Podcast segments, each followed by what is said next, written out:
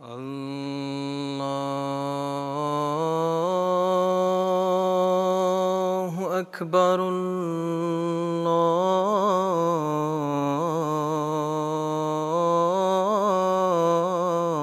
الله أكبر الله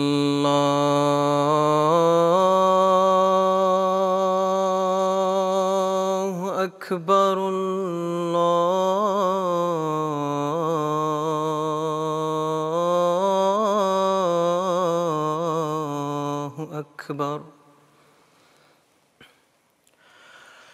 أشهد أن لا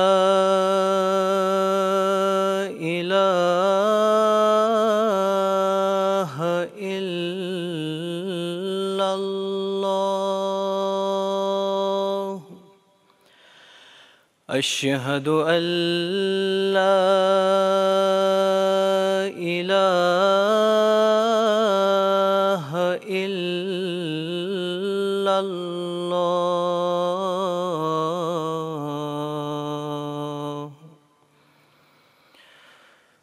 واشهد أن محمد رسول الله.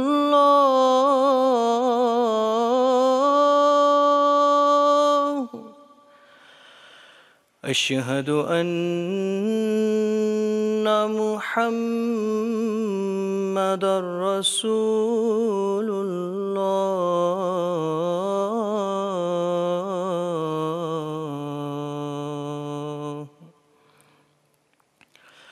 حي على الصلاة.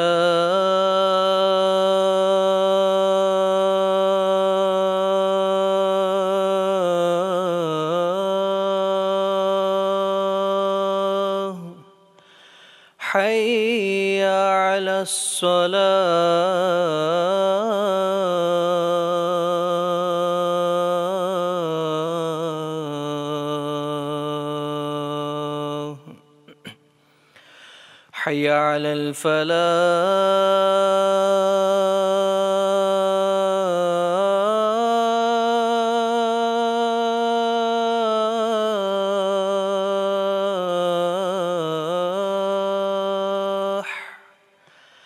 حي على الفلاح.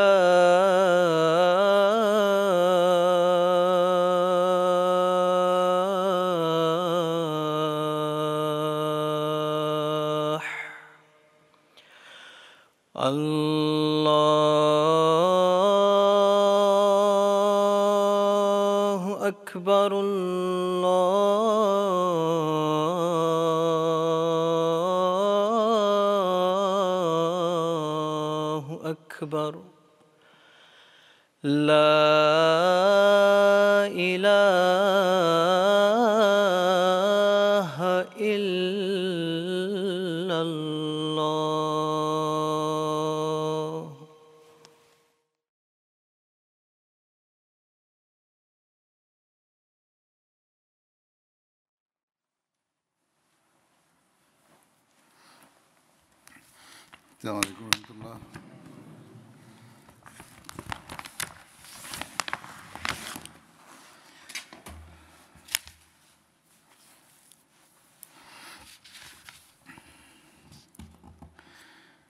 أشهد أن لا إله إلا الله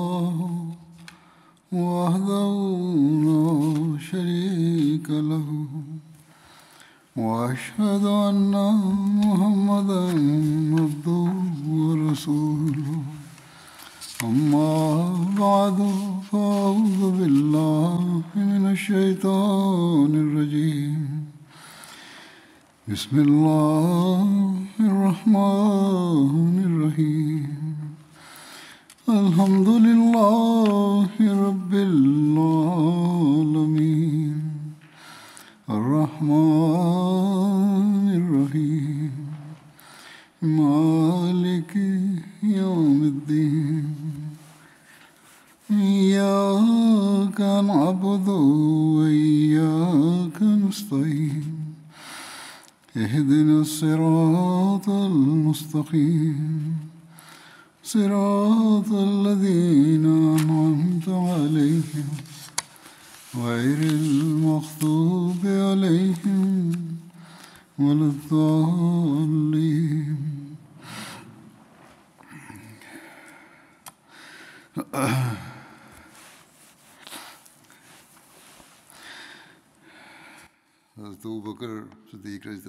হজরত আবু বকর সিদ্দিক রাদি আল্লাহ তালা আনহর স্মৃতিচারণ করা হচ্ছিল মৌকে পর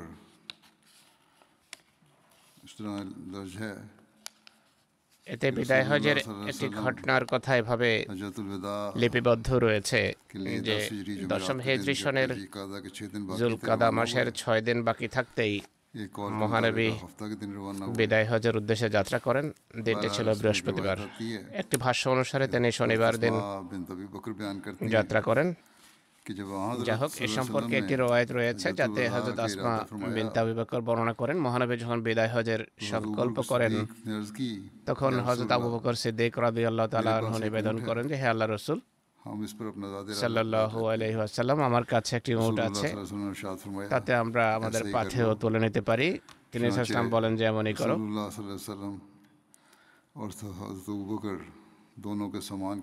অতএব মহানবী এবং আবু বকর সিদ্দিক উভয়ের মালপত্রের জন্য একটি উট ছিল তিনি হিসাবে কিছু আটা ও ছাতু নেন আর তা আবু বকরের আবু বকর সিদ্দিকের উটের পিঠে উঠিয়ে দেন আবু বকর সিদ্দিক রাজি সেটি অর্থাৎ উটটি তার ভৃত্যের দায়িত্বে দিয়ে দেন তার হাতে তুলে দেন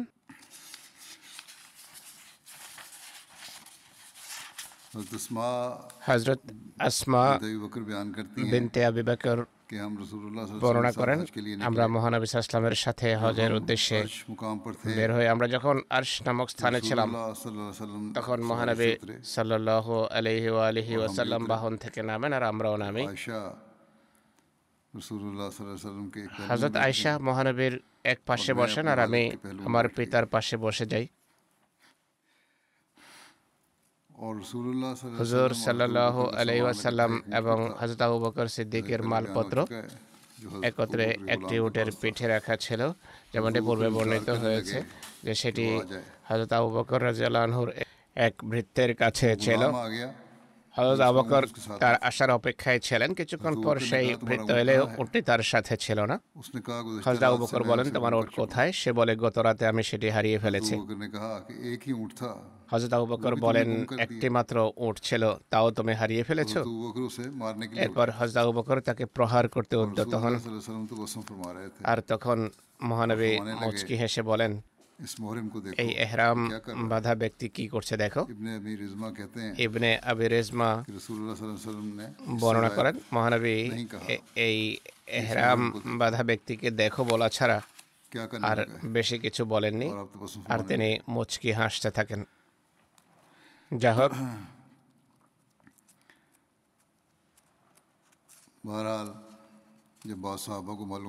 কোনো কোনো সাহাবি যখন জানতে পারেন যে মহানবী সাল্লাহ আলাইসাল্লামের পাথেও হারিয়ে গেছে রসদপত্র হারিয়ে গেছে তখন তারা হিজ নিয়ে আসেন হিজ হচ্ছে এক ধরনের উন্নত হালুয়া বা খেজুর আটা বা মাখন দিয়ে তা প্রস্তুত করা হয় আর তা মহানবীর সামনে পেশ করেন হজরত আবু বকর যিনি তার ভৃত্যের প্রতি রাগ ছাড়ছিলেন।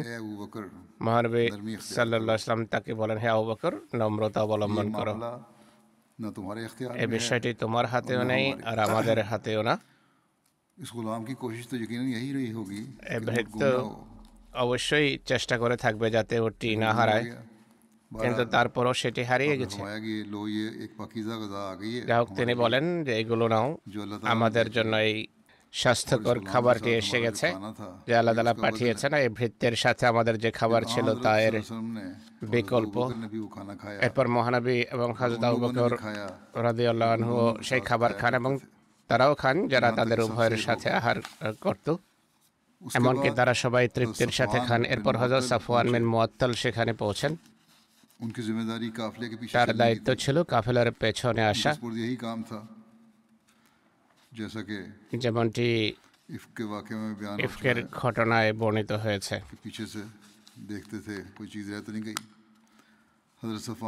তার দায়িত্ব ছিল কাফেলার পিছনে কোনো জিনিস পরে থাকল কিনা তা দেখা। হজরত সাফওয়ান যখন আসেন তার সাথে উঠছিল আর পিঠে পাথেও রাখা ছিল। উঠকে তিনি মহানবীর তাবুর দরজায় এনে বসান।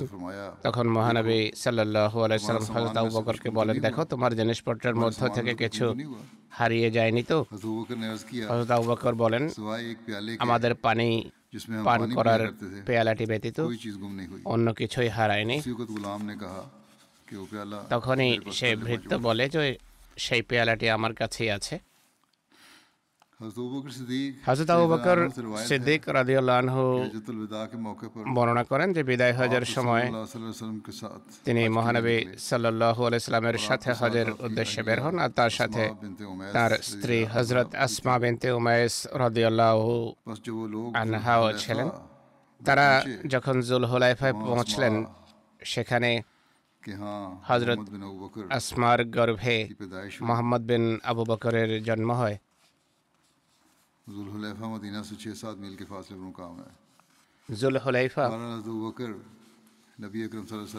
মদিনা থেকে ছয় সাত মাইল দূরের একটি স্থান হজরত আবু বকর রাজিউল্লাহ নবী আকরম সাল্লামের কাছে এসে তাকে সন্তান জন্মের সংবাদ দেন। তখন তিনি সাল্লাহ ইসলাম বলেন আসমাকে বলো সেই জন্য গোসল করে হজের এহরাম বেঁধে নেয় এবং সেসব কাজ করে যা অন্যরা অর্থাৎ হাজিরা করে।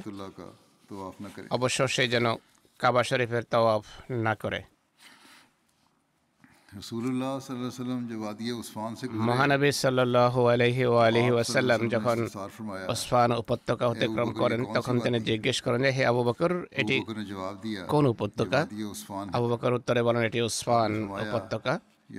তিনি বলেন যে হজরত হুদ আলাহ ইসলাম এবং হজরত সালে আলাহ ইসলাম খেজুরের বাকলের লাগাম পরানো দুটি লাল উঠে আরোহণ করে আল খাল্লা পরিহিত অবস্থায় সাদা ও কালো নকশা করা চাদর জোরানো অবস্থায় তালবিয়া বলতে বলতে বাইতুল আতিকের হজের উদ্দেশ্যে এ পথ ধরে গিয়েছিলেন। হাজাতুল বিদা বা বিদায় হজর সফর যেসব লোকের সাথে কোরবানির পশু ছিল তাদের মাঝে হজরত আবু বকর সিদ্দিক রাদিয়াল্লাহু আনহু অন্তর্ভুক্ত ছিলেন। হাজরত আবু বকর বর্ণনা করেন আমি বিদায় হজের সময় দেখেছি। সোহেল বিন আমার কোরবানের প্রাণী জবাইয়ের স্থলে দাঁড়িয়ে আছেন আর রসুল্লাহ ইসলামের কোরবানের পশুকে তার নিকটবর্তী করে দিচ্ছেন হুজুর সাল ইসলাম নিজ হাতে সেটি জবাই করেন আর এরপর চুল কামানোর দায়িত্বে যুক্ত লোককে চুল কামানোর জন্য ডাকেন। তিনি বলেন আমি সোহেলকে দেখি। সে নিজের চোখে মহানবের পবিত্র কেশ স্পর্শ করছিল। তিনি বলেন তখন আমার মনে পড়ে এই সোহেলেই হুদাইবিয়ার সন্ধির সময় মহানবীকে বিসমুল্লাহ রহমান রহিম লিখতে বাধা দিচ্ছিল যা সন্ধিতে লেখার কথা ছিল হজরত আবু বকর বলেন যে আমি আল্লাহ তালার প্রশংসা কীর্তন করি যিনি সোহেলকে ইসলামের পানে হেদায়ত দিয়েছেন আর হেদায়ত দেওয়ার পর তিনি নিষ্ঠা ও বিশ্বস্ততায় সীমাহীন উন্নতি করেন মহানবীর অন্তিম সজ্জায় হজরত আবু বকর সিদ্দিক রাজিউল্লাহর নামাজ পড়ানোর বিষয়ে বর্ণিত হয়েছে। হজরত আয়েশা বর্ণনা করেন হুজুর সাল্লু আলাইসাল্লাম তার অসুস্থতার সময় বলেন যে আবু বকরকে নামাজ পড়াতে বলো। হজরত আয়েশা বলেন যে আমি নিবেদন করি হজরত আবু বকর যখন আপনার স্থানে দাঁড়াবেন তখন কান্নার কারণে তিনি তেলাওয়াত করতে পারবেন না তাই আপনি হজরত উমরকে নামাজ পড়াতে বলুন। হজরত আয়েশা বলেন আমি হজরত হাফসাকে বলি মহানবীকে আপনি বলুন যে হজরত আবু বকর যখন আপনার জায়গায় দাঁড়াবেন তখন কান্নার কারণে লোকদের তিনি শোনাতে পারবেন না। এজন্য হজরত ওমরকে বলে দেন তিনি যেন নামাজ পড়ান। হজরত হাফসা তাই করেন। মহানবী সাল্লাহ সাল্লাম অসন্তুষ্ট হন এবং বলেন যে চুপ করো তোমরা তো দেখছি ইউসুফের মহিলাদের মতো। আবু বলো সেই যেন লোকদের নামাজ পড়ায়। মৃত্যুর পূর্বে মহানবী যখন অসুস্থ ছিলেন তখন হজরত আবু বকরের অনুপস্থিতিতে হজরত বেলাল হজরত ওমরকে নামাজ পড়ানোর কথা বলেন। রসুল্লাহ আসলাম যখন কক্ষ থেকে হজরত ওমরের আওয়াজ শুনতে পান। বলেন যে আবু কোথায়? আল্লাহ এবং মুসলমানরা আবু ছাড়া অন্য কেউ নামাজ পড়াবে তা পছন্দ করেন না। তখন হজরত আবু বকরকে ডেকে পাঠানো হলে তিনি তখন এসে পৌঁছেন। যখন হজরত উমর ইতোমধ্যে নামাজ পড়িয়ে শেষ করেছেন এরপর এরপর থেকে মহানবীর অসুস্থতাকালীন সময় এবং তার মৃত্যু পর্যন্ত হজরত আবু বকরকে আবু বকরই নামাজ পড়াতে থাকেন। হজরত আয়সা বলেন মহানবী নিজের অসুস্থতার সময় হজরত আবু বকরকে নামাজ পড়ানোর নির্দেশ দেন। তাই তিনি নামাজ পড়াতেন। ওরুয়া বলেন হুজুর সাল্লাল্লাহু আলাইহি সাল্লাম তার অসুস্থতায় কিছুটা আরাম বোধ করলে কক্ষ থেকে বেরিয়ে মসজিদে আসেন এসে দেখেন আবু বকর লোকদের নামাজের ইমামতি করছেন। হযরত আবু বকর মহানবীকে দেখে পেছনে সরে আসেন। এটি দেখে হুজুর সাল্লা ইসলাম তাকে ইঙ্গিতে স্থানে অবস্থান করতে বলেন। তিনি হজরত আবু বকরের সমান্তরালে তার পাশে বসে পড়েন। হজরত আবু বকর মহানবের সাথে আর লোকেরা হজরত আবু বকরের পেছনে নামাজ পড়ে। এটি বুখারি শরীফের রওয়ায়ত অনুরূপভাবে বোখারি শরীফে আরও একটি রয়েত রয়েছে। হজরত মালিক আনসারি বর্ণনা করেন মহানবী ইসলাম যে অসুস্থতায় মৃত্যুবরণ করেন সেই অসুস্থতার সময় হজরত অবকর লোকদের নামাজ পড়াতেন। এভাবে যখন সোমবার আসে আর তিনি রাজিল্লাহ নামাজের সারিতেই দাঁড়িয়েছিলেন তখন মহানবী কামরার পর্দা সরান। মহানবী ইসলাম দণ্ডায়মান অবস্থায় ছিলেন আর আমাদের দেখছিলেন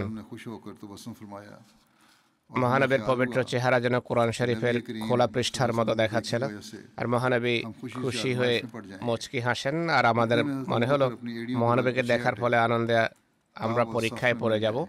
এমন সময় হজরত আবু বকর পেছনের সারিতে যুক্ত হওয়ার জন্য পিছনে চলে আসেন আর তিনি রাদিয়াল্লাহু ধারণা করেন মহানবী নামাজের জন্য হুজরা থেকে বাইরে আসছেন।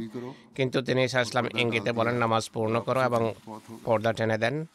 আর এই দিনটি এই দিনেই তিনি সাল্লাল্লাহু আলাইহি ওয়াসাল্লাম ইন্তেকাল করেন। প্রথম রয়েত সম্পর্কে হজরত মুসলিম এক স্থানে বলেন হজরত আয়সা বর্ণনা করেন মহানবী যখন মৃত্যু ব্যাধিতে আক্রান্ত হন তখন মারাত্মক দুর্বলতার কারণে নামাজ পড়াতে সক্ষম ছিলেন না তাই তিনি আবু বকরকে নামাজ পড়াতে বলেন। হজরত আবু বকর যখন নামাজ পড়ানো শুরু করেন তখন তিনি সাল্লাহ আসলাম কিছুটা সুস্থ বোধ করেন এবং নামাজের জন্য বেরিয়ে আসেন। হজরত আয়সা বলেন হাজরত আবু বকরকে নামাজ পড়ানোর নির্দেশ দেওয়ার পর নামাজ আরম্ভ হয়ে গেলে তিনি কিছুটা সুস্থ বোধ করেন। এরপর তিনি সাল্লাহ সামদু ব্যক্তির কাঁধে ভর দিয়ে বের হন। তিনি রাজি আল্লাহ আনহা বলেন এখনও আমার দৃষ্টিপটে সেই দৃশ্য ভাসছে অর্থাৎ ব্যথার তীব্রতার কারণে মহানবীর পা মাটিতে ছেড়াচ্ছিল মহানবীকে দেখে হজরত উবকর পেছনে সরে আসার সিদ্ধান্ত নেন। এই ইচ্ছা সম্পর্কে বুঝতে পেরে রসুল্লাহ আবু বকরকে ইশারায় বলেন যে নিজের জায়গাতেই থাকো। এরপর মহানবীকে সেখানে আনা হয় এবং তিনি হাজরত আবু বকরের পাশে বসে পড়েন। এরপর মহানবী নামাজ পড়া আরম্ভ করেন এবং হজরত আবু বকর মহানবের অনুকরণে নামাজ পড়তে থাকেন আর অন্যরা হজরত আবু বকরের নামাজের অনুসরণ করতে থাকে। হুজুর সাল্লাল্লাহু আলাইহি সাল্লামের ইন্তেকাল সম্পর্কে এক স্থানে হজরত উরওয়া বিন জুবাইর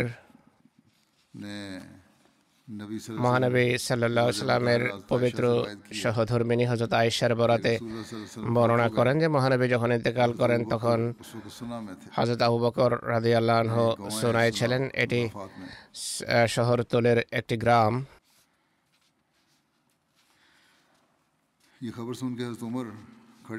এই সংবাদ শুনে হজরত উমর দণ্ডায়মান হন। মহানবীর মৃত্যুর সংবাদ যখন হজরত ওমর শোনেন হজরত ওমর সেখানে ছিলেন আবকর ছিলেন না, তিনি দাঁড়িয়ে যান এবং বলেন, খোদার কসম, মহানবী ঈসা ইসলাম মৃত্যুবরণ করেননি। হজরত আয়সা বলেন হজরত ওমর বলতেন, আল্লাহর কসম আমার হৃদয়ে এই ভাবনারই উদয় হয় যে আল্লাহ অবশ্যই কত মানুষের হাত পা কেটে দেওয়ার জন্য তাকে উত্থিত করবেন। মৃত্যু হজরত আবু বকর এসে পড়েন এবং তিনি রসুল্লাহর পবিত্র চেহারা থেকে কাপড় সরিয়ে তাকে চুম্বন করেন এবং বলেন আমার পিতামাতা আপনার জন্য উৎসর্গিত আপনি জীবিত মৃত উভয় অবস্থায় পুত পবিত্র। সেই সত্তার কসম যার হাতে আমার প্রাণ। আল্লাহ আপনাকে কখনো দুটো মৃত্যুর স্বাদ গ্রহণ করাবেন না। এ কথা বলে হজরত আবু বকর বাইরে বেরিয়ে গিয়ে বলেন হে শপথকারী থামো। হ্যাঁ। অর্থাৎ হজরত ওমরকে বলেন একটু ক্ষান্ত হ্যাঁ, হও। হজরত আবু বকর যখন কথা বলা আরম্ভ করেন তখন হজরত ওমর বসে যান। হজরত আবু বকর আল্লাহর প্রশংসা কীর্তন করে বলেন আলা মান কানা ইয়া আবদ মোহাম্মদান সাল্লাল্লাহু ইসলাম ফাইন্না মোহাম্মদান কাদমাত মান কানা ইয়া আবদুল্লাহ ফাইন্না আল্লাহ হাইয়ুল্লাহ ইয়ামুত। দেখো। দেখো যে মোহাম্মদ সাহসলামের উপাসনা করতো সে জেনে নিক নিশ্চয় মোহাম্মদ সাহসলাম ইন্তেকাল করেছেন আর যে আল্লাহর উপাসনা করতো সে জেনে নিক আল্লাহ চিরঞ্জীব তিনি কখনো মৃত্যুবরণ করবেন না।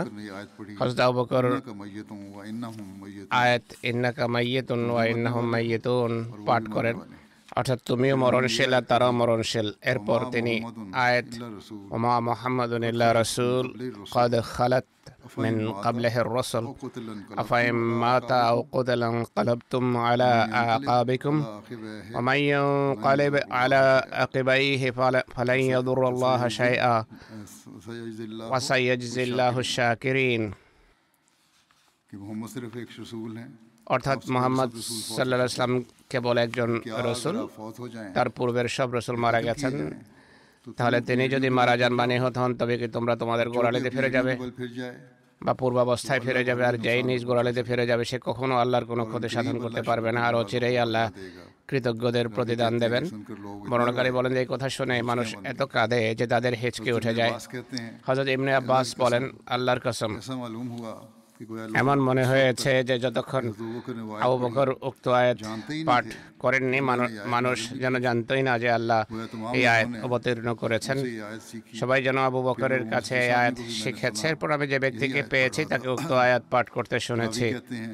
বর্ণনাকারী বলেন সাইদ বিন মুসাইয়েব আমাকে বলেন হজরত উমর বলেন খোদার কসম আমি যখন আবু বকরকে উক্ত আয়াত পাঠ করতে শুনলাম এতটা শঙ্কিত হই যা ভয়ে আমার পা আমার দেহের ভার বহনে অক্ষম হয়ে পড়া আমি মাটিতে পড়ে যাই আবু বকরকে এই আয়াত পড়তে শুনে আমি নিশ্চিত হয়ে যাই যে মহানবী সাল্লাল্লাহু আলাইহি সাল্লাম ইহধাম ত্যাগ করেছেন। হযরত আব্দুল্লাহ বিন ওমর বর্ণনা করেন হযরত আবু বকর রাদিয়াল্লাহু আল্লাহ হযরত ওমরের পাশ দিয়ে যাচ্ছিলেন। আর তখন তিনি বলছিলেন মহানবী সাল্লাল্লাহ সাল্লাম ইন্তেকাল করেননি। কারণ ততক্ষণ পর্যন্ত মৃত্যুবরণ করবেন না যতক্ষণ আল্লাহ মুনাফিকদের পূর্ণরূপে হত্যা করেন। হযরত আব্দুল্লাহ বিন ওমর বলেন সাহাবিরা এই কথা শুনে আনন্দ প্রকাশ করেন এবং নিজেদের মাথা উঁচিয়ে তাকান। এমন সময় আবু বকর বলেন যে হে ভদ্র মানুষ রসুল্লাহ সাল্লাহাম নিশ্চয় মৃত্যুবরণ করেছেন। হজরত উমরকে সম্বোধন করে বলেন নিশ্চয় রসুল্লাহ সাল্লাম মৃত্যুবরণ করেছেন। তুমি কি শোনি যে আল্লাহ বলছেন যে ইন্না মাইয়েতুন ওয়া ইন্না হুম মাইয়েতুন তুমি মরনে ওয়ালে হো তুমিও মৃত্যুবরণ করবে এবং তারাও তারাও মৃত্যুবরণ করবে। আরেও বলেছেন যে, ওমা যা আলনা লে বাসার মিন কাবলে কাল খলত আর আমরা তোমার পূর্বে কোনো মানুষকে চিরস্থায়ী জীবন দান করিনি। এরপর হাজদাউবাকর আবু মেম্বারে ওঠেন এবং ভাষণ প্রদান করেন।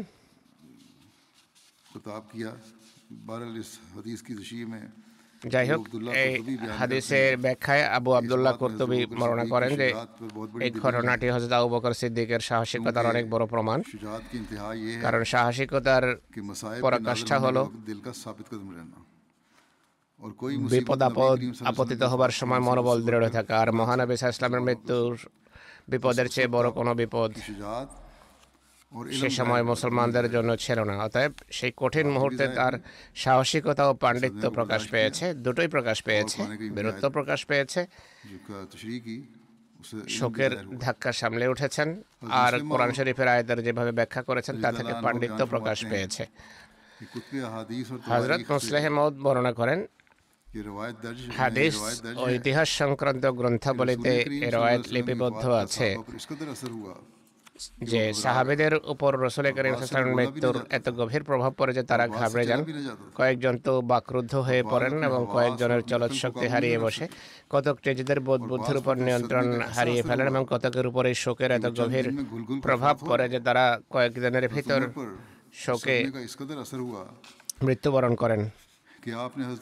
হজরত ওমরের উপর শোকের এমন আঘাত আসে যে তিনি মহানবীর মৃত্যুর সংবাদ বিশ্বাসই করেননি এবং তরবারি হাতে দাঁড়িয়ে বলেন যদি কেউ বলে যে মহানবী ইন্তেকাল করেছেন তাহলে আমি তাকে হত্যা করব তাকে মুসা আল ইসলামের মতো ডেকে পাঠানো হয়েছে তিনি যেভাবে চল্লিশ দিন পর ফিরে এসেছিলেন সেভাবে মহানবী ইসলামও ফিরে আসবেন এবং তার উপর অপবাদকারী দের এবং মোনাফেকদের তিনি হত্যা করবেন আর ক্রুশ বিদ্ধ করবেন তিনি এতটা উত্তেজনার সাথে এই দাবিতে অনড় ছিলেন যে সাহাবিদের কেউ তার কথা প্রত্যাখ্যান করার সাহস রাখত না হজরত ওমরের এই উত্তেজনা দেখে অনেকেরই বিশ্বাস জন্মে যে এই কথাই সত্য।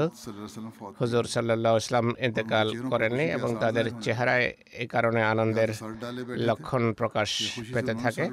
মুহূর্ত পূর্বে তারা নতশিরে বসেছিলেন আর এখন আনন্দে মাথা তুলছেন। এই পরিস্থিতি দেখে কয়েকজন দূরদৃষ্টি সম্পন্ন সাহাবি একজন সাহাবিকে রওনা করেন যেন তিনি গিয়ে হলতা উপকরকে দ্রুত নিয়ে আসেন।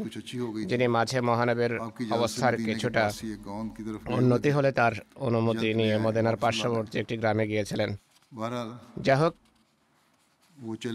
রওনা হতেই তিনি হজদা উপকরের বকরের দেখা পেয়ে যান হজরত ফিরে আসছিলেন তাকে দেখেই সে সাহাবের চোখ থেকে অশ্রু ঝরা আরম্ভ হয়ে যায় তিনি সাহাবিদের পক্ষ থেকে সংবাদ দিতে যাচ্ছিলেন তিনি কান্নার আবেগ সামলাতে পারেন হজরত আবকর ঘটনা বুঝে পেলেন এবং সেই সাহাবিকে জিজ্ঞেস করেন মহানবী কি মৃত্যুবরণ করেছেন তিনি উত্তর দেন হজরত ওমর বলছেন যে ব্যক্তি বলবে রসুল্লাহ মৃত্যুবরণ করেছেন আমি তরবারি দিয়ে তার শিরোচ্ছেদ করব। এ কথা শুনে হজরত আবু বকর মহানবীর বাড়িতে যান। তার পবিত্র দেহের উপর যে চাদরটি ছিল তা সরিয়ে দেখেন এবং নিশ্চিত হন যে তিনি সাস্তাম সত্যি মৃত্যুবরণ করেছেন। নিজ প্রেমাসপ্রদের বিচ্ছেদের শোকে তার অস্ত্র প্রবাহিত হতে থাকে এবং হজরত আবু বকর রাজিউল্লাহর নিচে ঝুঁকে তার পবিত্র ললাট চুম্বন করেন এবং বলেন খোদার কসম আল্লাহর শপথ আল্লাহ তালা আপনার উপর দুটি মৃত্যু একত্রিত করবেন না। আপনার মৃত্যুতে পৃথিবীর এমন ক্ষতি হয়েছে যা কোনো রমের মৃত্যুতে হয়নি। আপনার সত্তা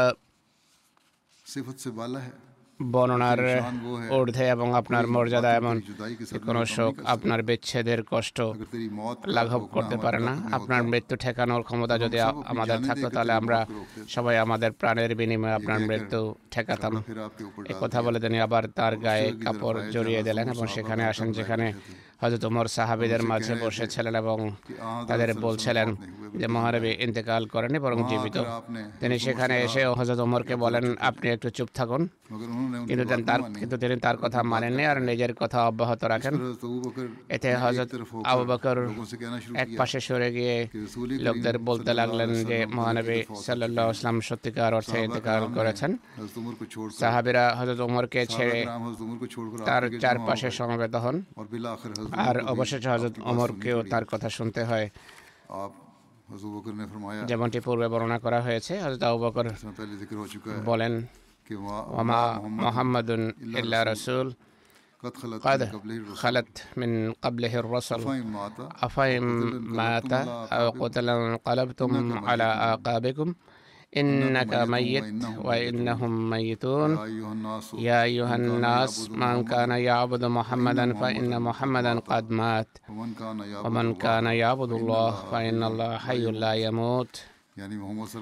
অর্থাৎ হজরত মোহাম্মদ সাল্লাহ সাল্লাম একজন রসুল মাত্র তার পূর্বেকার সকল রসুল অবশ্যই মারা গেছেন অতএব সে যদি মৃত্যুবরণ করে অথবা নিহত হয় তাহলে তোমরা কি তোমাদের গোড়ালিতে ফিরে যাবে নিশ্চয় তুমিও ইন্তেকাল করবে আর এরাও হে মানব মণ্ডলী যে কেউ মোহাম্মদ ইসলামের ইবাদত করত সে শুনানি তিনি সাল্লাহ ইসলাম ইন্তেকাল করেছেন যে আল্লাহর ইবাদত করত তার স্মরণ রাখা উচিত যে আল্লাহ তালা চিরঞ্জীব এবং তিনি মৃত্যুবরণ করেন না। হজরত আবু বকর যখন উল্লেখিত দুটো আয়াত পরানার লোকদের অবহিত করেন যে মোহাম্মদ সাল্লাম ইন্তেকাল করেছেন তখন সাহাবিদের সামনে সত্য স্পষ্ট হয়ে যায় এবং তারা অসহায় মানুষের ন্যায় কাঁদতে থাকে হজরত ওমর স্বয়ং বর্ণনা করেন হজরত আবু বকর যখন কোরআনের আয়াত দ্বারা তার মৃত্যু সাব্যস্ত করলেন তখন আমার এটি মনে হলো যে এই আয়াত দুটি যেন আজই অবতীর্ণ হয়েছে। আর আমার হাঁটু আমার দেহভার বহন করার শক্তি হারিয়ে বসে। আমার পা দোদুল্যমান হয়ে যায় আর আমি দুঃখের আতিশয্যে মাটিতে লুটিয়ে পড়ি। এ প্রেক্ষাপটে মুসলমানদের প্রথম ইজমা বা ঐকমত্য সম্পর্কে হজরত মুসলাইমত বলেন। মহানবী ইসলামের পূর্বের সকল রসুল মৃত্যুবরণ করেছেন যাদের মাঝে ঈসা আল ইসলামও অন্তর্ভুক্ত।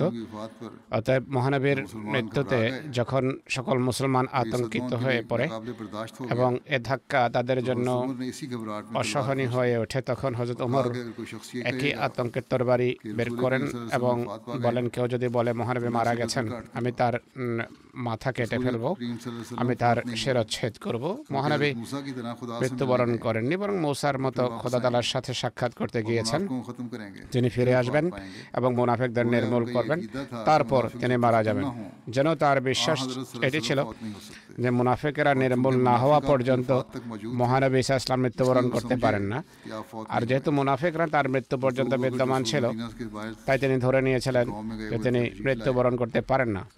হজরত আবু বকর তখন মদিনার বাইরের একটি গ্রামে গিয়েছিলেন। তিনি ফিরে আসেন আর মহানবের বাড়িতে গেলেন। মহানবের বরকতময় দেহ দেখলেন। তিনি সত্যিই মারা গেছেন কিনা তা নিশ্চিত হন। এরপর তিনি বাইরে বের হলেন এবং বলতে লাগলেন, আল্লাহ তালা মহানবী ইসলামকে দুটি মৃত্যু দেবেন না।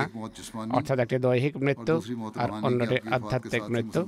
যার কারণে তার মৃত্যুর অববাহিত পর মুসলমানদের বিকৃত হওয়ার আশঙ্কা দেখা দেবে এমনটি হবে না। এরপর তিনি সোজা সাহাবেদের সমাবেশে গেলেন।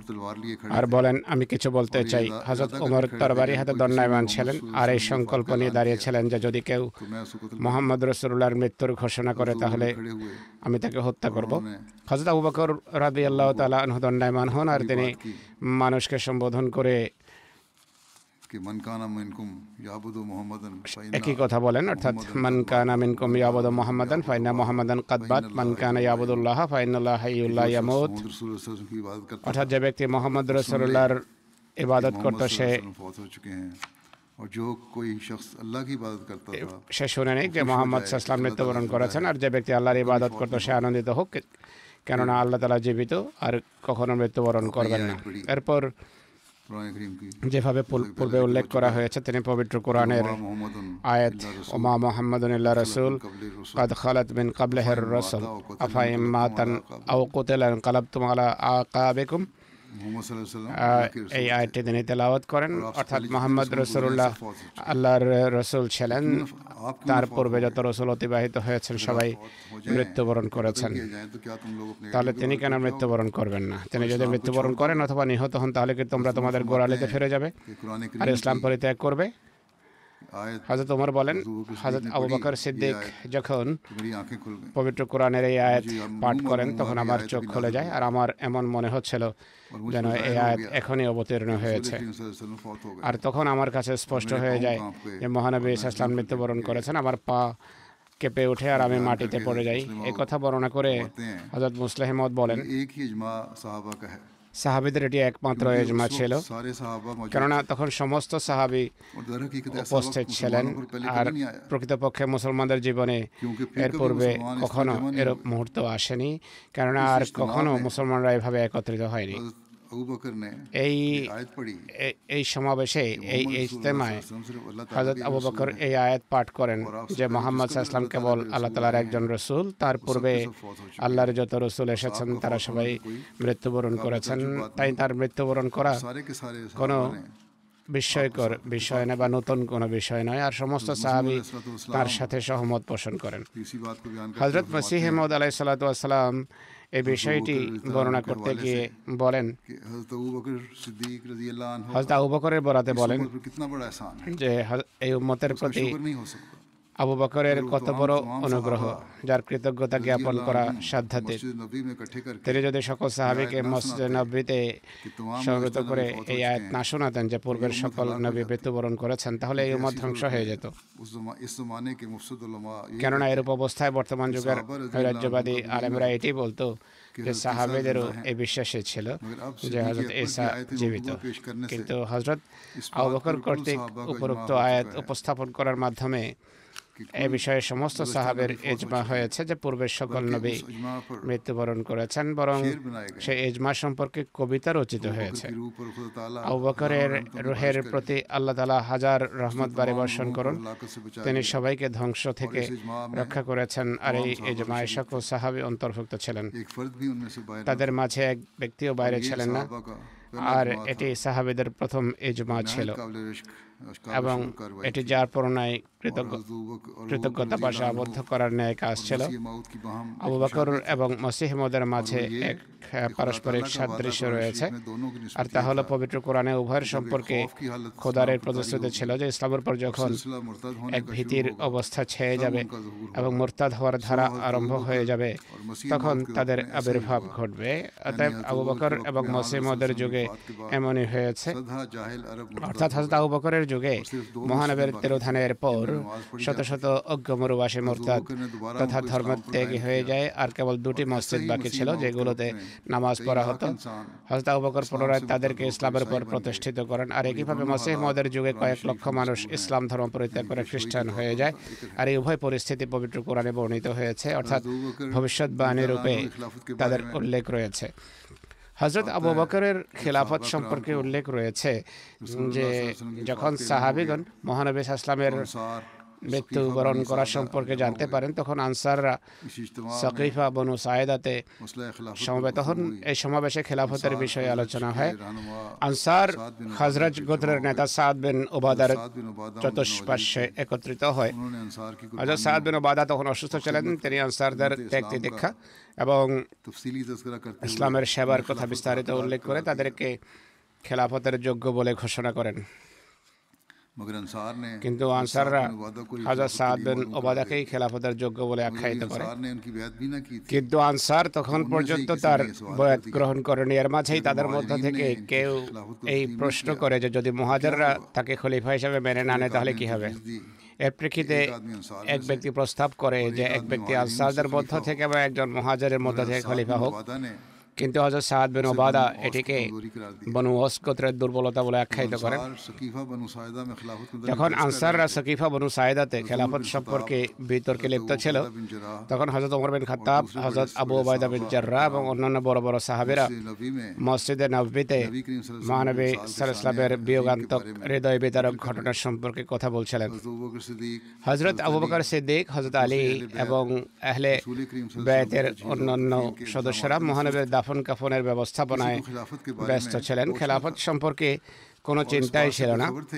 আর তারা এ বিষয়ে অনবহিত ছিলেন যে আনসার। এ বিষয়ে আলোচনার উদ্দেশ্যে একত্রিত হয়েছে এবং আনসারদের মধ্য থেকে কাউকে নির্বাচিত করতে চাচ্ছে। তবকাতে কোবরায় লেখা আছে হজরত ওমর আবু ওবায়দা বিন কাছে আসেন এবং বলেন আপনার হাত বাড়ান যাতে আমি আপনার বয়াত করতে পারি। মহানবের পবিত্র ভাষায় আপনাকে এই উম্মতের আমিন আখ্যায়িত করা হয়েছে। এতে হজরত আবু ওবায়দা হজরত উমরকে বলেন আপনি ইসলাম গ্রহণের পর থেকে এর পূর্বে আমি আপনার মাঝে এতটা উদাসীনতাপূর্ণ কথা কখনো দেখিনি। আপনি কি আমার হাতে বয়াত করবেন? অথচ আপনাদের মাঝে সিদ্দিক এবং সানি স্নাইন অর্থাৎ আবু বকর রয়েছেন। এই আলোচনার মাঝেই তারা আনসারদের জামায়াত সম্পর্কে জানতে পারেন। তখন হজরত ওমর আবু বকর সিদ্দিককে ভিতরে সংবাদ পাঠিয়ে ডাকেন বলেন যে গুরুত্বপূর্ণ কাজ রয়েছে। হজরত আবু বকর দাফন কাফনের ব্যস্ততার কারণ দেখিয়ে বাইরে আসতে অস্বীকৃতি জ্ঞাপন করেন। এর প্রেক্ষিতে হজরত ওমর পুনরায় সংবাদ প্রেরণ করেন যে এমন এক তাৎক্ষণিক প্রয়োজন দেখা দিয়েছে যেখানে আপনার উপস্থিতি আবশ্যক এতে হজরত আবু বকর বাইরে আসেন এবং হজরত ওমরকে জিজ্ঞেস করেন যে এই মুহূর্তে রসুল্লাহর দাফন কাফনের চেয়ে গুরুত্বপূর্ণ আর কোন কাজ থাকতে পারে? যার জন্য আপনি আমাকে ডেকেছেন। হজরত ওমর বলেন আপনি কি জানেন আনসার সকিফা বনু সায়দায় একত্রিত হয়েছে আর হজরত সাদ বিন ওবাদাকে খলিফা বানাতে চাচ্ছে। তাদের মাঝে এক ব্যক্তি বলেন যে একজন আমির আমাদের মধ্য থেকে হবে না আর একজন আমির কোরাইশদের মাঝ থেকে। কথা শুনতেই হজরত আবু বকর সিদ্দিক হজরত উমর এবং হজরত আবু ওবায়দাকে সাথে নিয়ে সাকিফা বনু সায়েদা যান। সেখানে তর্ক তখনও বিতর্ক চলছিল। হজরত আবু বকর সিদ্দিক হজরত ওমর এবং হজরত আবু ওবায়দা তাদের মাঝে গিয়ে বসে পড়েন। একটি রয়েতে বর্ণিত হয়েছে যে হয়তো তোমার বলেন আমরা আনসারদের উদ্দেশ্যে যাত্রা করি। যখন আমরা তাদের নিকটবর্তী হই তখন তাদের মধ্যে থেকে দুই পুণ্যবান ব্যক্তি ওয়াইম মিন সায়েদা এবং আম্মান মিন আদের সাথে সাক্ষাৎ হয়। তারা দুজন আনসারদের ইচ্ছা সম্পর্কে তাদেরকে অবগত করে প্রশ্ন করে যে আপনারা কোথায় যাচ্ছেন? তারা বলেন আমরা আমাদের এই আনসার ভাইদের কাছে যাচ্ছি। তারা ওই বলেন তাদের কাছে যাওয়া আবশ্যক নয়। আপনারা নিজেরাই সিদ্ধান্ত গ্রহণ করুন। তিনি বলেন আমি বললাম আল্লাহর কসম আমরা অবশ্যই তাদের কাছে যাব।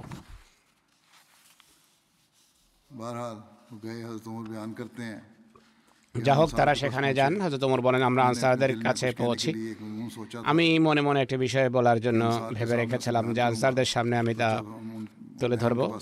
অতএব যখন আমি তাদের কাছে পৌঁছি এবং কথা বলার উদ্দেশ্যে অগ্রসর হই তখন হাজরা আবু বকর আমাকে বলেন থামো যতক্ষণ না আমি কথা শেষ করি।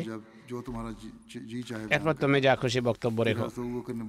এরপর হজরত আবু বকর বক্তৃতা করা আরম্ভ করেন। আর আমি যা কিছু বলতে চেয়েছিলাম তা তিনি রদে আল্লাহনহু বলে দেন বরং তার চেয়ে অধিক বর্ণনা করেন।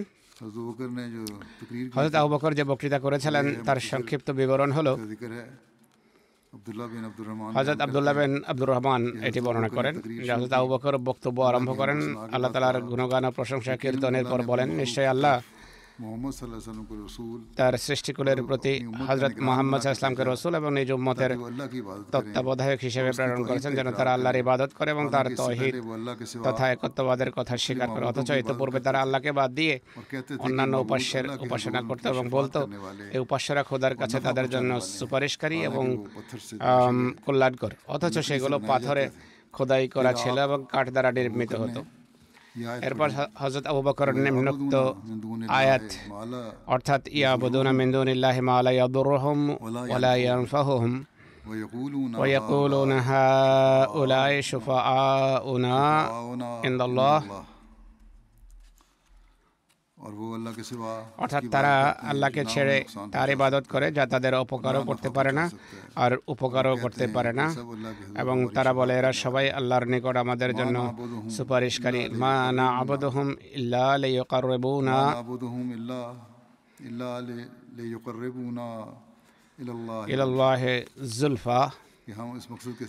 আমরা তাদের কেবল এই জন্য ইবাদত করি যেন তারা আমাদেরকে আল্লাহর নিকটবর্তী করে নৈকট্যের অন্যতম মর্যাদায় পৌঁছে দেয় আরবরা এ বিষয়টি পছন্দ করেনি যে তারা তাদের পিতৃপুরুষের ধর্ম পরিত্যাগ করবে।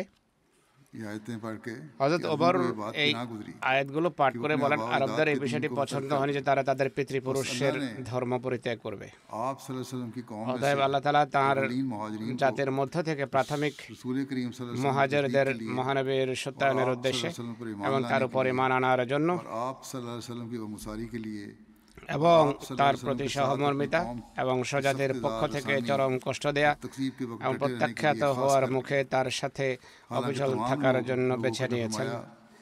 হজরত আবু বকর বলেন, অথচ সবাই তার বিরোধী ছিল এবং তার উপর নির্যাতন করত। কিন্তু নিজেদের সংখ্যা স্বল্পতা এবং মানুষের অন্যায়, অত্যাচার ও তাদের বিপক্ষে গোটা জাতির ঐক্যবদ্ধ হওয়া সত্ত্বেও তারা কখনো ভীতগ্রস্ত হননি। আর তারাই সবার আগে এই পৃথিবীর বুকে আল্লাহর ইবাদত করেন এবং আল্লাহ তার রসুলের উপর ইমান আনেন। আর তারা মহানবীর বন্ধু ও পরিবার পরিজন এবং তার তিরোধানের পর মানুষের মাঝে এই পদমর্যাদার সবচেয়ে বেশি অধিকার রাখে। এ ব্যাপারে সীমা লঙ্ঘনকারী ছাড়া অন্য কেউ তাদের সাথে বিতণ্ডায় লিপ্ত হবে না। হে আনসারগণ তোমরা হলে তারা যারা ধর্মীয় বিষয়ে শ্রেষ্ঠত্ব এবং ইসলাম গ্রহণে অগ্রগামী হওয়ার কথা। অস্বীকার করার উপায় নেই। আল্লাহ ধর্ম তার রসুলের সাহায্যকারী হওয়ার কারণে আল্লাহ তালা তোমাদের প্রতি সন্তুষ্ট হয়েছেন এবং তিনি মহানবী ইসলামের হিজরত তোমাদের দেশেই নির্ধারণ করেছেন। তার সহধর্মিনী ও সাহাবিদের অধিকাংশই তোমাদের কাছে বসবাস করেন। প্রাথমিক মুহাজারদের পর আমাদের কাছে তোমাদের ন্যায় মর্যাদার আর কেউ নেই। আমাদের মধ্যে থেকে আমির হবে আর তোমরা হবে সাহায্যকারী। যাবতীয় গুরুত্বপূর্ণ বিষয় তোমাদের নিকট হতে পরামর্শ গ্রহণ করা হবে এবং গুরুত্বপূর্ণ বিষয়ে তোমাদের পরামর্শ ছাড়া কোনো সিদ্ধান্ত গ্রহণ করা হবে না। হজরত আবু বকর সকিফা বনু সায়েদায় যে বক্তব্য রাখেন সিরাত হালবিয়াতের বর্ণনা এভাবে পাওয়া যায়। যে তিনি বলেন খেলাফতের যতটুকু সম্পর্ক আছে আরবের লোকেরা কুরাইশদের ব্যতিরেকে অন্য কোনো গোটের অনুকূলে এটি মেনে নেবে না।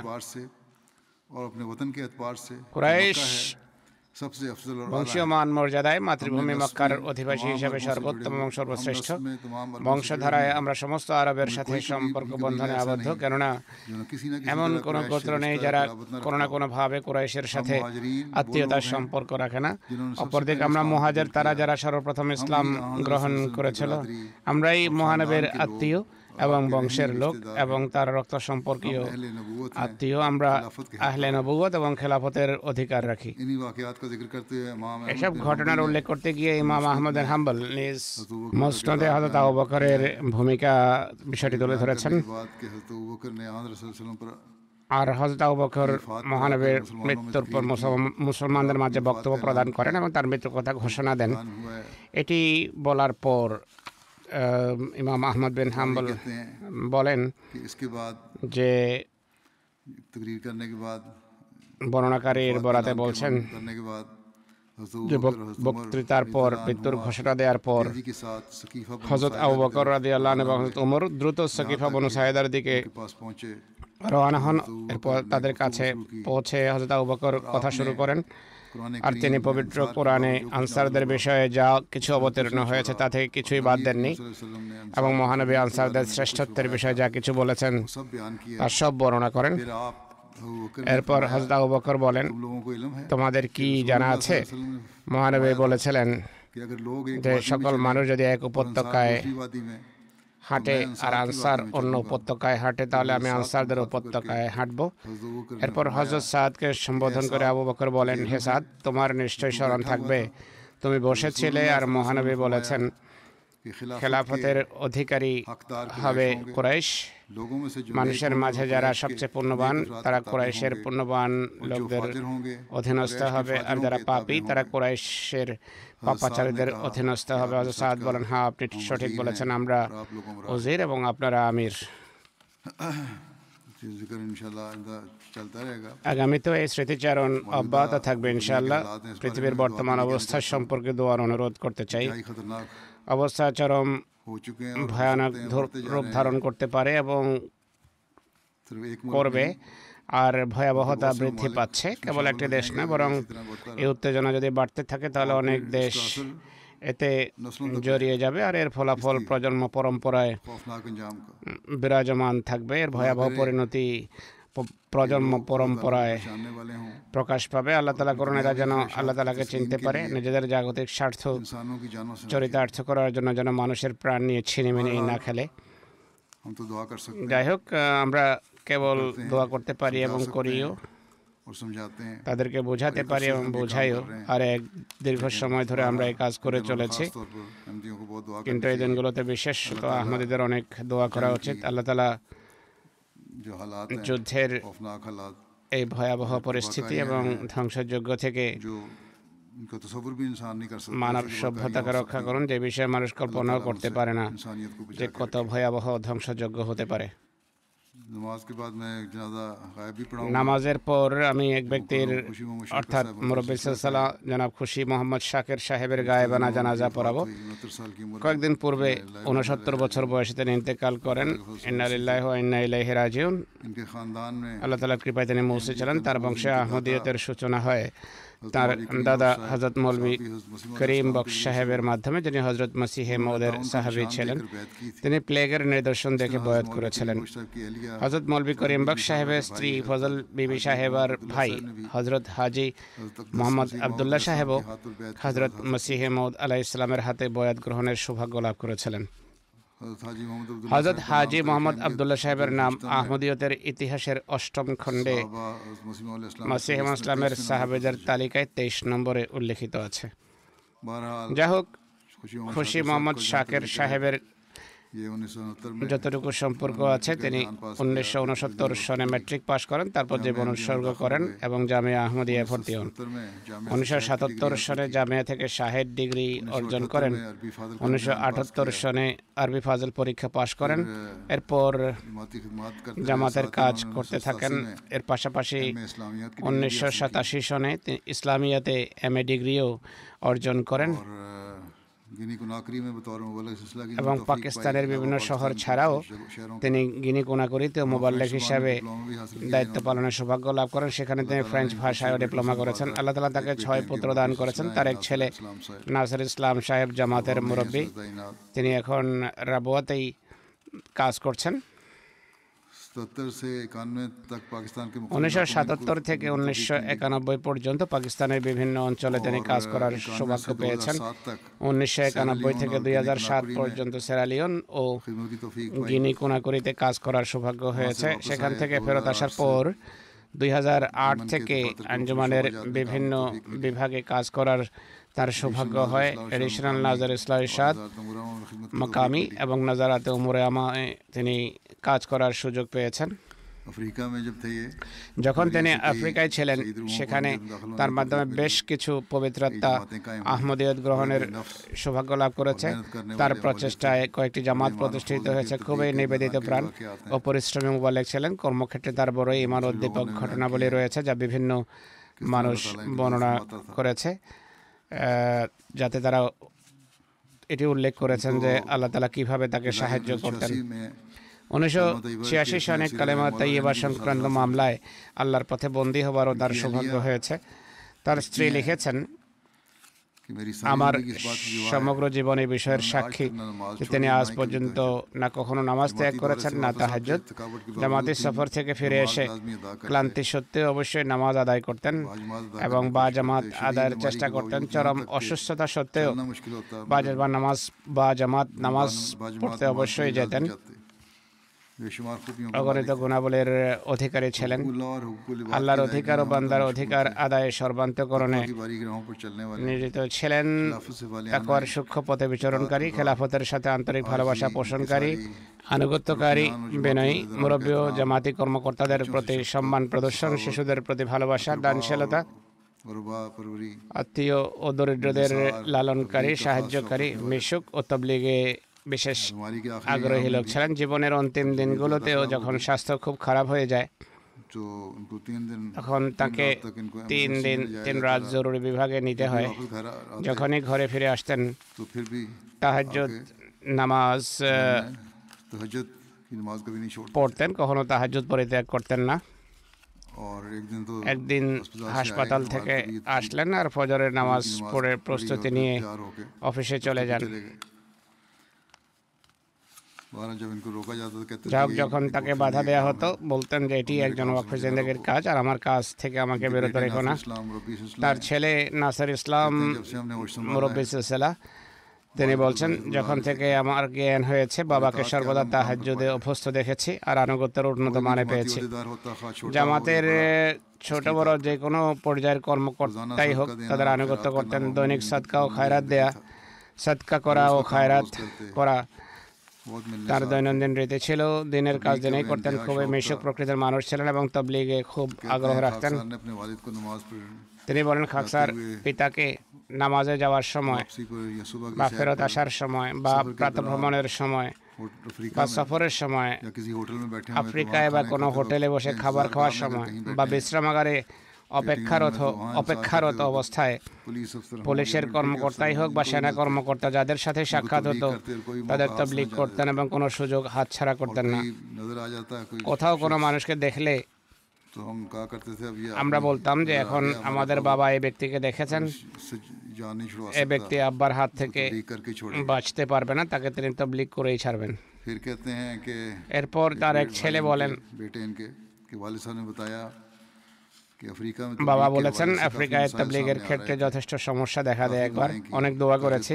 তাহার যুদ্ধ পড়ার পর সেজদায় আওয়াজ শুনতে পাই। আমার প্রকৃতিতে ব্যর্থতার কোনো উপাদান নেই। তিনি বলেন পরবর্তী দিন তাবলিগের ক্ষেত্রে যে সকল প্রতিবন্ধকতা ছিল তা দূর হয়ে যায়। যাক তার সম্পর্কে অনেক মানুষ বিভিন্ন ঘটনা লিখে পাঠিয়েছে। আর প্রত্যেকে এটি লিখেছে যে মরহুম মেশুক ছিলেন বিনয়ী ছিলেন দোয়াকারী ছিলেন খেলাফতের সাথে মরহুমের সুদৃঢ় সম্পর্ক ছিল এবং মহান আল্লাহর প্রতি পূর্ণ আস্থাশীল। একজন মানুষ ছিলেন আল্লাহ তালা তার সাথে ক্ষমা দয়ার আচরণ করুন মরহুমের পদমর্যাদা উন্নত করুন তার সন্তান সন্ততিকে তার পূর্ণ কর্মগুলো ধরে রাখার তৌফিক দান করুন।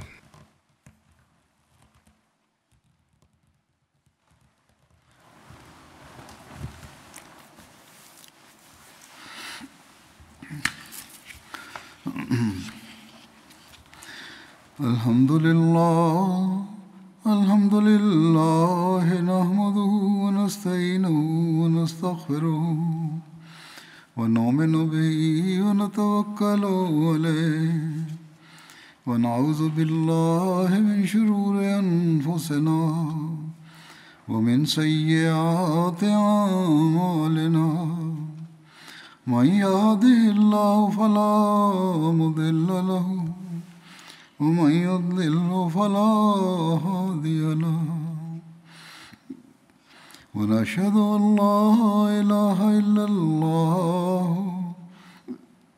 ونشهد أن محمدا عبده ورسوله. عباد الله رحمكم الله. إن الله يأمر بالعدل واللسان وإيتاء ذي القربى وينهى عن الفحشاء والمنكر والبغي يعظكم لعلكم تذكرون. اذكروا الله يذكركم وادعوه وادعوه يستجب لكم. ولذكر الله أكبر.